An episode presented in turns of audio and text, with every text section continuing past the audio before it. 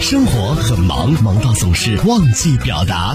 去我家里借张床睡个觉，但是他这一借借了两三个星期，这谁受得了啊？怎么样才能不伤和气的情况下让他不要来我家了？生活很忙，忙到总是容易忽视。各位家长们，你们对孩子这个暑假是有什么样子的安排？现在小孩子读书啊不容易，但是有时候家长还不容易。上班路上，你想对谁喊话，又想对谁表达？豪乐慕容加速度城市爆话机，城市爆话机，真情速递，千里传情。Call you now。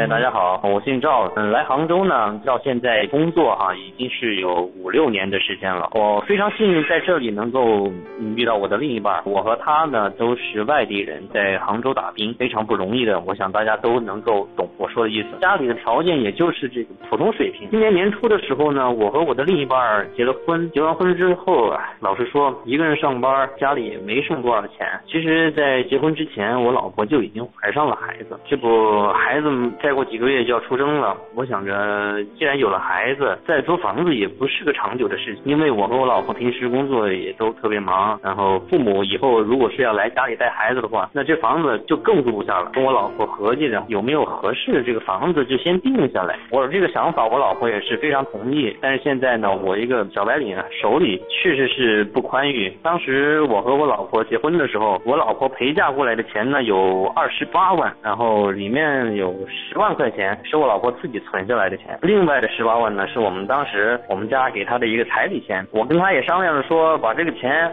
拿出来，哎呀，支持我买房子。毕竟呢，这也是出于我们两个家庭未来的一个考虑和打算嘛。那么，我也跟我老婆做了表态，说以后这个每个月的按揭由我来还。看到一个合适的嘛，就先付了一个定金。因为想着，既然咱们两个人都同意了，首付的事情呢，肯定也就没什么意见啊，就先交定金嘛。可是就在这个定金交了之后的第二天，我得去取钱，因为这个钱它是在这个丈母娘的这个存折里面，所以我就去上门找丈母娘。娘嘛，丈母娘一听说这个钱是用来买房子的时候，当场就拒绝了，直接就说，既然她女儿是嫁到我家，这个事情就不应该让她来操心，然后让我自己想办法。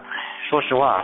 当时听到这个，非常的很寒心吧。再怎么说，我们也是一家人，而且这个房子买来又不是我一个人住，你说是吧？都是为咱们这个家来考虑。反正我是非常不理解。虽然说我老婆是支持我，但现在这个钱是在丈母娘的手上。后来呢，我也是陆陆续续找了她很多次，反正就一句话，死活不同意，就让我自己凑。口气也是一次比一次难听，说什么没钱就让我去找朋友去借。房子那边呢，就一直交催缴这个这个首付，没办法。啊，那我我跟我老婆就两个人动用我们身边所有的这个亲戚朋友的关系，东拼西凑，硬是把这个钱给凑上来，把这个首付给交了。但是这个房子的事情是暂时先了了，可我老婆这肚子里面孩子就要出生了呀，这生孩子各种护理啊，杂七杂八的费用，唉。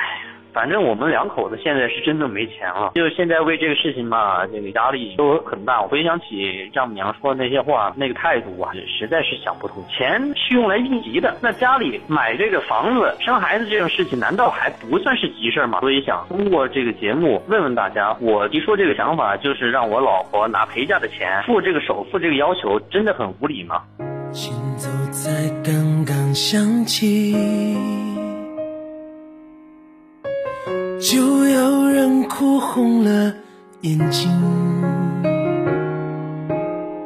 唱着他们的定情曲，对不起，点了你的伤心过去。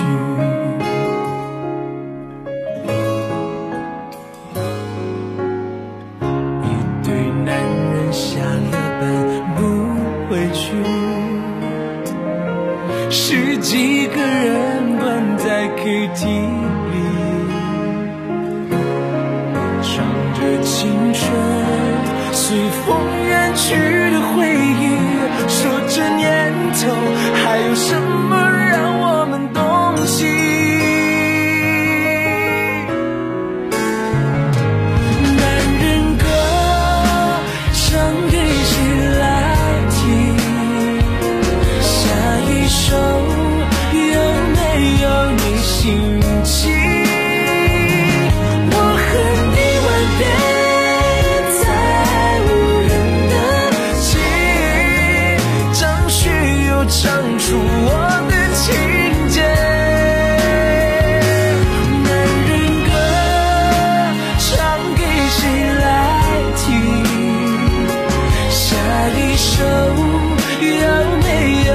心情，你的背包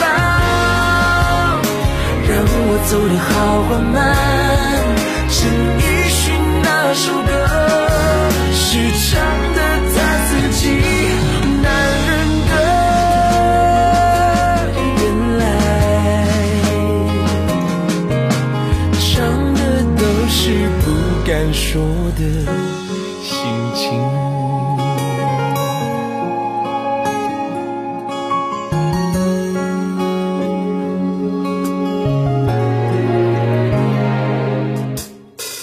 一对男人下了班不回去，十几个人关在 KTV，唱着青春随风